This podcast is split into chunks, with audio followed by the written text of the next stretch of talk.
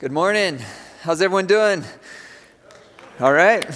Awesome. Well, it blesses my heart that you're here, that you braved the cold. So thank you for being here. Our God, Lord is worthy of our praise, our worship. It's such a, a beautiful thing to sing to Him this morning. We, uh, a few months ago, introduced our vision statement here at Rimrock to be a community being transformed by Jesus Christ.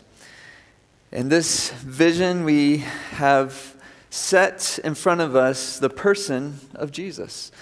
And uh, as we go through the Sermon on the Mount over the next months, we're going to be hearing the vision of Jesus of transformation. What, what is it that Jesus wants to do in my heart? What does he want to do in your heart? What is he wanting to do in this world?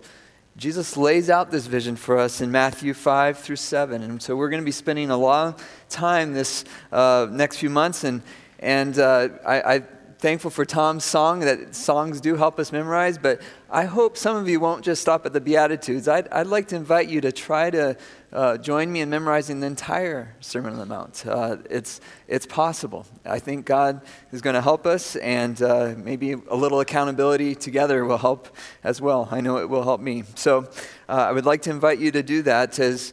Uh, and I think, you know, Sundays are so important. We hear the Word of God, we, we share communi- community together, but throughout your week, you know, you spend a lot of time in the car, maybe at your workplace, you spend time in your home, and as you're thinking about these words and how these apply to your life, I believe the Holy Spirit's going to do powerful things in your life. So, every person, and this is true of me, and I think it's probably true of you, and it's probably true of others that you know, desires happiness, you desire to be satisfied. You desire to be fulfilled. Is that not true? I see it in myself. And because of that human desire for happiness, fulfillment, satisfaction, um, there's a lot of messages and a lot of scripts out there about how you can experience that. And you turn on the radio, turn on the TV, drive down the road and there's billboards, there's all kinds of things inviting you to different kinds of scripts. In school, in your workplace, uh, everywhere we go, there's messages. And we don't even think about it a lot of times because it's just always coming, right? It's always coming towards us, these different messages about how to experience happiness, how to have a satisfied life, how to be fulfilled. And so we get these every day. This morning, I want to talk about one of those scripts that is out there. Um, I was reading some statistics, and this one person said this. I don't know if, how accurate this is, but it seems accurate because uh, you go to any bookstore or library or go on Amazon, and they said there's about four books published a day that contain the word leadership in it. And we are bombarded with messages about leadership, right? It's, a, it's an ideal, and I would even argue it's a script. Now, don't hear me say this morning that there isn't a place for good leadership. We, we all know that that's a, a blessing, that uh, when people are responsible and they take responsibility and they do the role that God has called them to, that, that, that brings blessing. And when people want to serve and help others, that's a, that's a blessing. But this morning, I also want to talk about the dark side of leadership. And we know this as well. And we see this not just out there, but we see this right here. If we're honest, the dark side of leadership has infected every single one of our hearts. Jeremiah says the heart is deceptive above all else. And this is how I would define the, the dark side of leadership it's a, it's a striving to, to be on top, to be better than others, to achieve something. There's this desire for recognition and this dark side of leadership results in what? In power and control and dominance over others. And we see this, and we've been hurt by this. I, have been hurt by this. And I think every one of us could think back to a situation where someone ran over you, used you, abused you in some way, whether in the home or in the workplace or somewhere else and a lot of times, at the core of that was this desire in that person's life for control and power. And so, this dark side of leadership can creep into every aspect of life, even in the church. We've, some of us have experienced that in the church, in business, in our families. Husbands, wives, fighting, parents with kids, wrestling for control, for power. Even in government, we see that. This desire to have dominion over others. And so, when the culture, and we get this script with this preoccupation, this fascination with leadership, there's a good side, but there's also a deep, dark side to that. Here's the good news this morning Jesus flips the script on leadership. He invites us to a new way of thinking, a new way of being, a new way of behaving. Jesus emphasized servanthood. There's this situation in the Gospel of Matthew and some of the Gospels where the disciples start arguing. And uh, every parent in here has kind of put, been in this situation, and, and they're, they're realizing, you know, Jesus, he's the Messiah. He's establishing his government, his kingdom here on earth, and they're saying, man, we've gone all in with Jesus. We've become disciples of his. Boy, wouldn't it be nice to sit on his right or his left, to have that position of authority, that position of power in his kingdom? We want that. Hey, I think if we're honest, we're like the disciples. We want, we want to position ourselves in a good way to have good leadership, right? And so here they are arguing of that. I, every day when I get in the car with my kids, we have an argument. I want to sit in this seat. and, and my brother needs to move because I want to sit there. I want to be first. And so they're arguing, and what does Jesus say to them? he says, You know that the rulers of the Gentiles lord it over them, and their high officials exercise authority over them. But not so with you. Instead, whoever wants to become great among you must be your servant. Wow. And whoever wants to be first must be your slave, just as the Son of Man did not come to be served, but to serve, and to give his life for, as a ransom for many. So we hear those words of Jesus, and he flips the message completely around. Uh, the, the cultural script of, I want to be on top, I want to be first, I want to be the best. And Jesus flips that around. And that's what we're going to be looking at this morning. Would you open your Bibles, or you can look on the screen of chapter 5 of, and verse 5 of Matthew. As we have gone through the Beatitudes, we began in verse 3 Blessed are the poor in spirit, for theirs is the kingdom of heaven. Blessed are those who mourn, for they will be comforted. And now, verse 5 Blessed are the meek, for they will inherit the earth. Blessed are the meek, for they will inherit the earth. As Bill and Nick have over the past few weeks talked about the importance as we go through the the, the, the blessings, the declarations of blessings, that we have to understand what Jesus is talking about when he talks about blessed. There's a lot of confusion with this because culturally, naturally, personally, we tend to think of blessing as something that happens to us. But Jesus is being very specific here in this word that it's an invitation not to circumstances, but an invitation to being. Being. He's inviting us into a new kind of life, not based on what happens, but on who we are. And not just who we are in of ourselves, but very specifically in who Jesus is. so I was thinking about this. We are called human beings. And one way, Jesus is inviting us here to be Jesus beings. He's inviting us to his kind of life that changes the way that we are and who we are. And Jesus is declaring that he is the source of blessing. Let's not miss that. If we miss that, we miss everything else. Because if we look for blessing on any other source, we are missing what Jesus is calling us to. He's calling us to a, a Jesus kind of life. He becomes the ultimate goal and the ultimate treasure for blessing. I like what Janet Stuart said as, as she said, Joy is not the absence of suffering, but the presence of God. Do you see what she's saying? She's saying, eh, even if suffering, if hard things happen, it cannot take our joy away because joy is found in the very presence of God Himself. That is what Jesus is saying here. He's declaring, I am blessing. Come to me, be with me, be in me, and you will be blessed. And so, because of this, even in poverty, even in mourning, and even in meekness, we can be satisfied. We can be fulfilled. We can be joyful because of Jesus. What a message.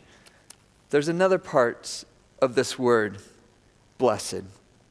Not only are we invited into a new state of, new kind of being, we're invited into a new way of thinking and behaving, a new value for life.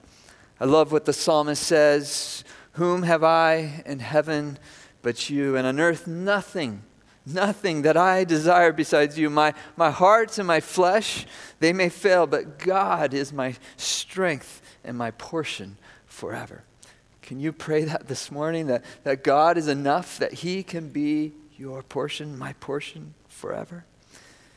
And that's what I think Jesus is also inviting us to not only a state of being, but a new way of thinking and behaving. Because Jesus has brought the kingdom of God near, his government, his rule, his reign, his will, his action, we now have a new way of living with a new value system. We understand now because of Jesus and who he is and what he has done that we can recognize our true poverty and our true source of wealth, and we can understand that even in mourning that we can receive comfort and we can realize the presence and the power of God in our lives. And this isn't just for sometime in the future. This isn't for after we die. If you read the words of Jesus, he doesn't talk about sometime in the future in heaven. He's talking about right now in this life, this becomes a reality for us. And so when Jesus says, Blessed are the meek, for they will inherit the earth, that's for you. That's for me. That's for us now. So let's talk a little bit about this word meek. What is it? It's not a word I use every day, and you probably don't use it every day either. Um, we uh, just sang uh, some translations translate that as gentle or mild or humble. And all of those words, I think, help describe it, but it's, it's a unique word, and it has a sense to it of even lowliness. Now, a lot of times our minds go to weakness, and you must understand that this word has nothing to do with weakness. In fact, it has just the opposite meaning of weakness. But it is an invitation to a different kind of value for our lives. I'm going to read out of a commentary um, something that was helpful for me. Meekness, according to the Bible, is being humble and gentle towards others. And it's willingly being submissive and obedient to the Lord. It is not being selfish, arrogant, loud, or obnoxious. Rather, it's having a quiet but confident trust in the Lord and being willing and able to do whatever he commands. That's key. So there's a, there's a, a part of this that has to do with God and part of this that has to do with others. In regards to how a meek person would treat others, they would definitely be humble and gentle, both in their words and their actions. So, how many of you, when you uh, look at your job description, it says meek on it? Anyone? I'm a pastor, and my job description doesn't say meek. so, culturally, this is just something we don't even think about. This isn't something that we talk about. This isn't something that we, we, we value. Our culture tells us be a leader, be in charge, be over others. Jesus is inviting us to a different way of thinking, a different way of behaving. So, what is it? I believe there's three aspects to meekness. And, and, let me just say this the person who most embodies meekness is Jesus himself. He was, he was the, the personification of what meek means and what it looks like in a person's life. So we have to look at the life of Jesus. And so these three things uh, are taken from the life of Jesus, but I think they're, they're seen throughout Scripture. And so I think there's three words that I want to talk about with you this morning as we describe meekness. One is trusting, two, filling, and three, relating. Let's talk about those. Trusting. And this has to do with our trust in God. You see, meekness is not something we self produce. This is not normal or natural. This is something that comes from God. And if we're going to live in this, we must trust. We must trust. We must trust absolutely in the goodness and the faithfulness and the sovereignty of God. We have to. We are called to that. We're called to trust. I love what Brennan Manning says in his uh, book called Ruthless Trust he calls it ruthless trust. It's that tenacity, that holding on to who God is and what he has said, what he has promised, and we're not going to let that go. We must trust in God.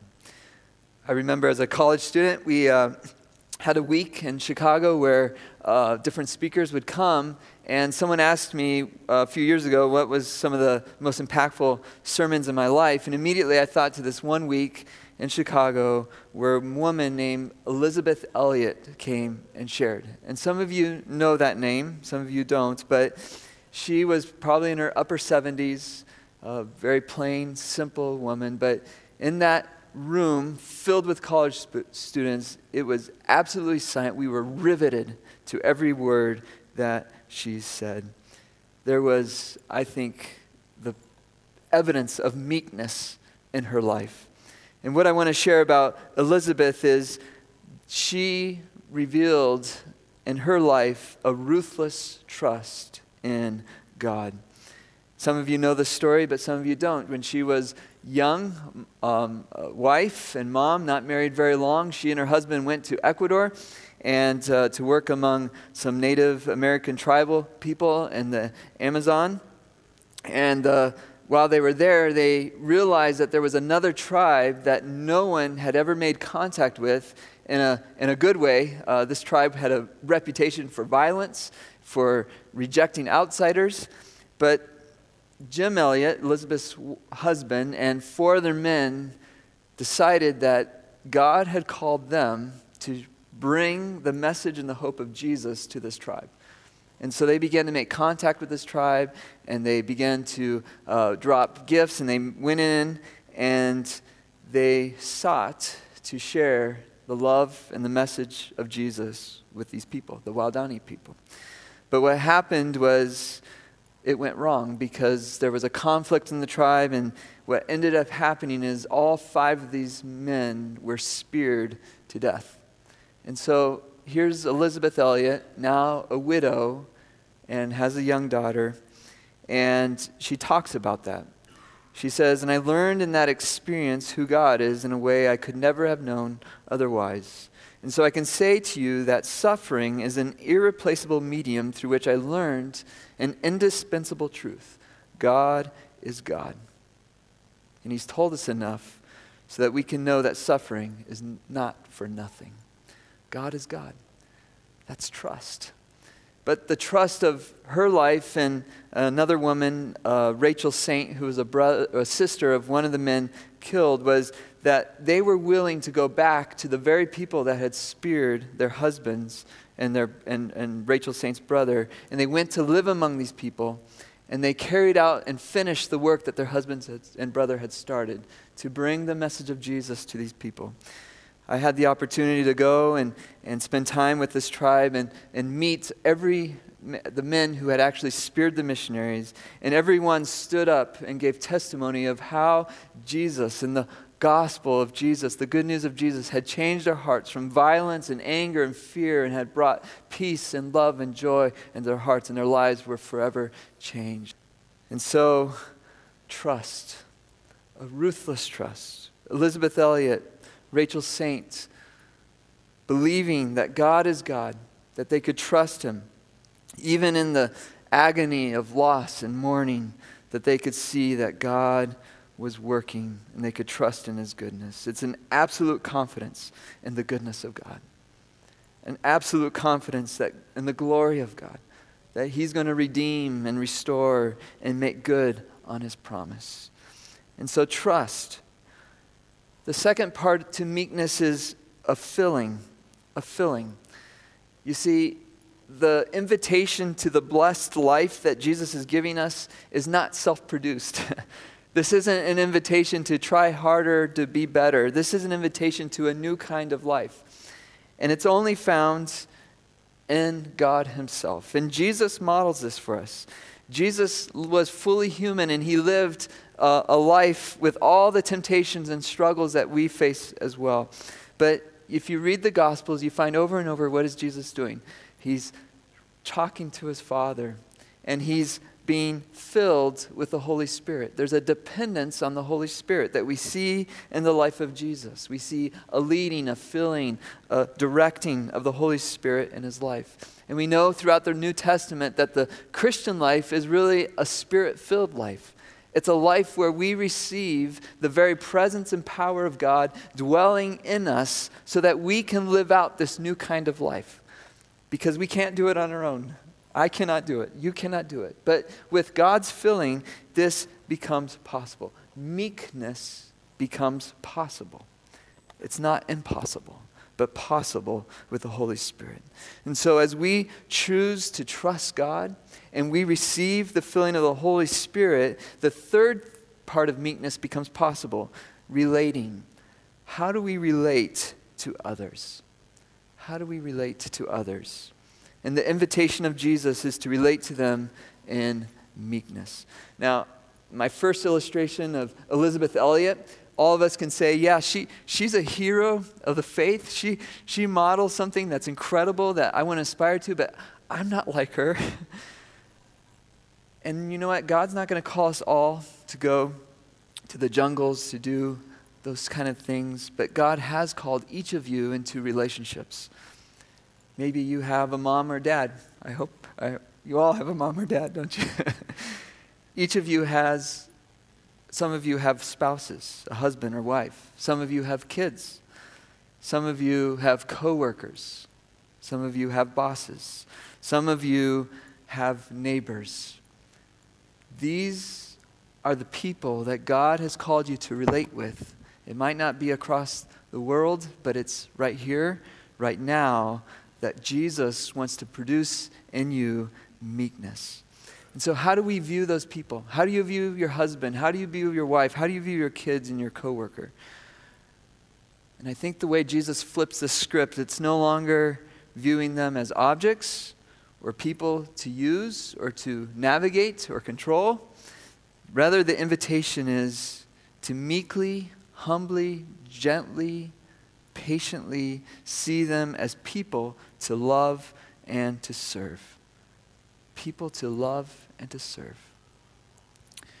My grandparents um, uh, were amazing people, but what impacted me most about their lives was watching them get older together. And my grandfather got Parkinson's disease, and he began to um, deteriorate physically.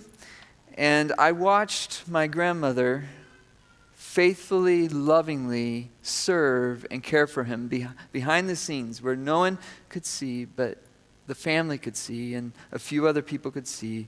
And it forever transfer- it changed us because we saw the power of the gospel, the power of Jesus to produce something beautiful where there was love and care and service. Even though the other person couldn't meet each other's needs. They were there for each other. They walked with each other through very difficult days, but they never lost the happiness and the joy and the satisfaction and the fulfillment of Jesus. We saw that, we witnessed that. And here's the key there are no super Christians. This is possible for every single one of us. There's only Christians. There's only people who know Jesus. There are no higher levels of, of being. There's only what Jesus invites us to. And so this is possible. It's possible not to be in your home with your husband, your wife, and your kids in conflict and control and domineering and, and, and fighting. It's possible to experience the meekness of Jesus in these relationships. Let's look briefly before we celebrate communion the promise. For they will inherit the earth. Blessed are the meek, for they will inherit the earth.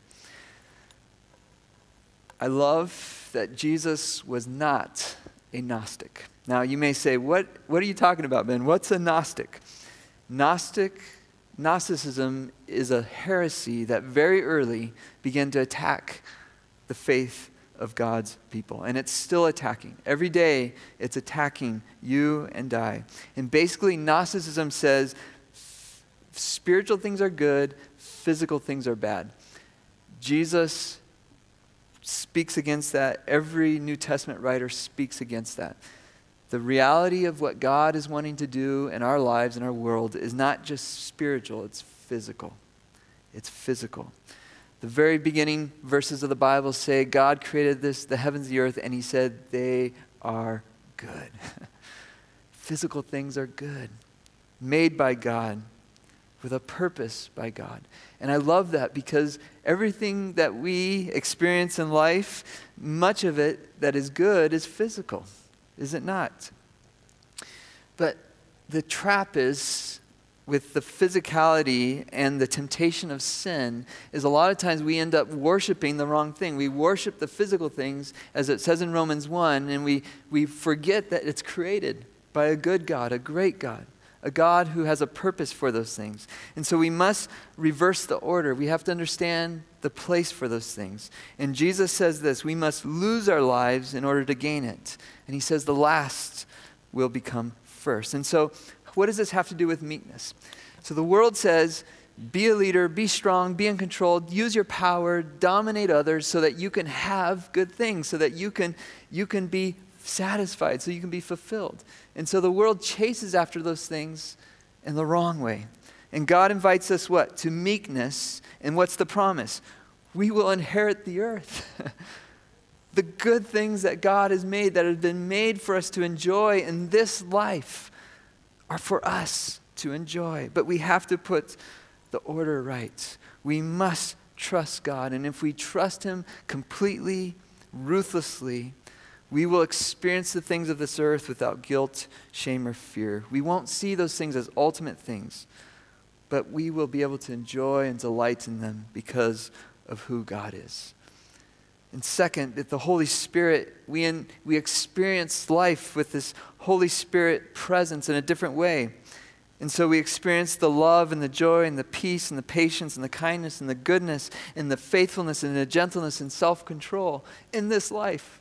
And so we experience our relationships and the physical things that God has given us in this life in a good way. And thirdly, our relationships became a source of joy and richness in this life on this earth. People are no longer objects or obstacles or projects. Rather, we see them as children of God that, are, that we're called to treat as mothers and fathers and sisters and brothers and friends because we see the value and worth of every person. And because of this, we can live to serve them and to make their lives better. We, we live out what God has called us to, to be blessed and to be meek and to inherit what God has made as good. We're going to celebrate communion. I'm going to invite the servers to come up. And something that's so important as we get ready to celebrate communion this morning is to remember how this new life in Jesus is possible because Jesus died on a cross and he was resurrected physically. And so, as we take this bread and this cup, I want you to hold on to it, and we're going to take it all together.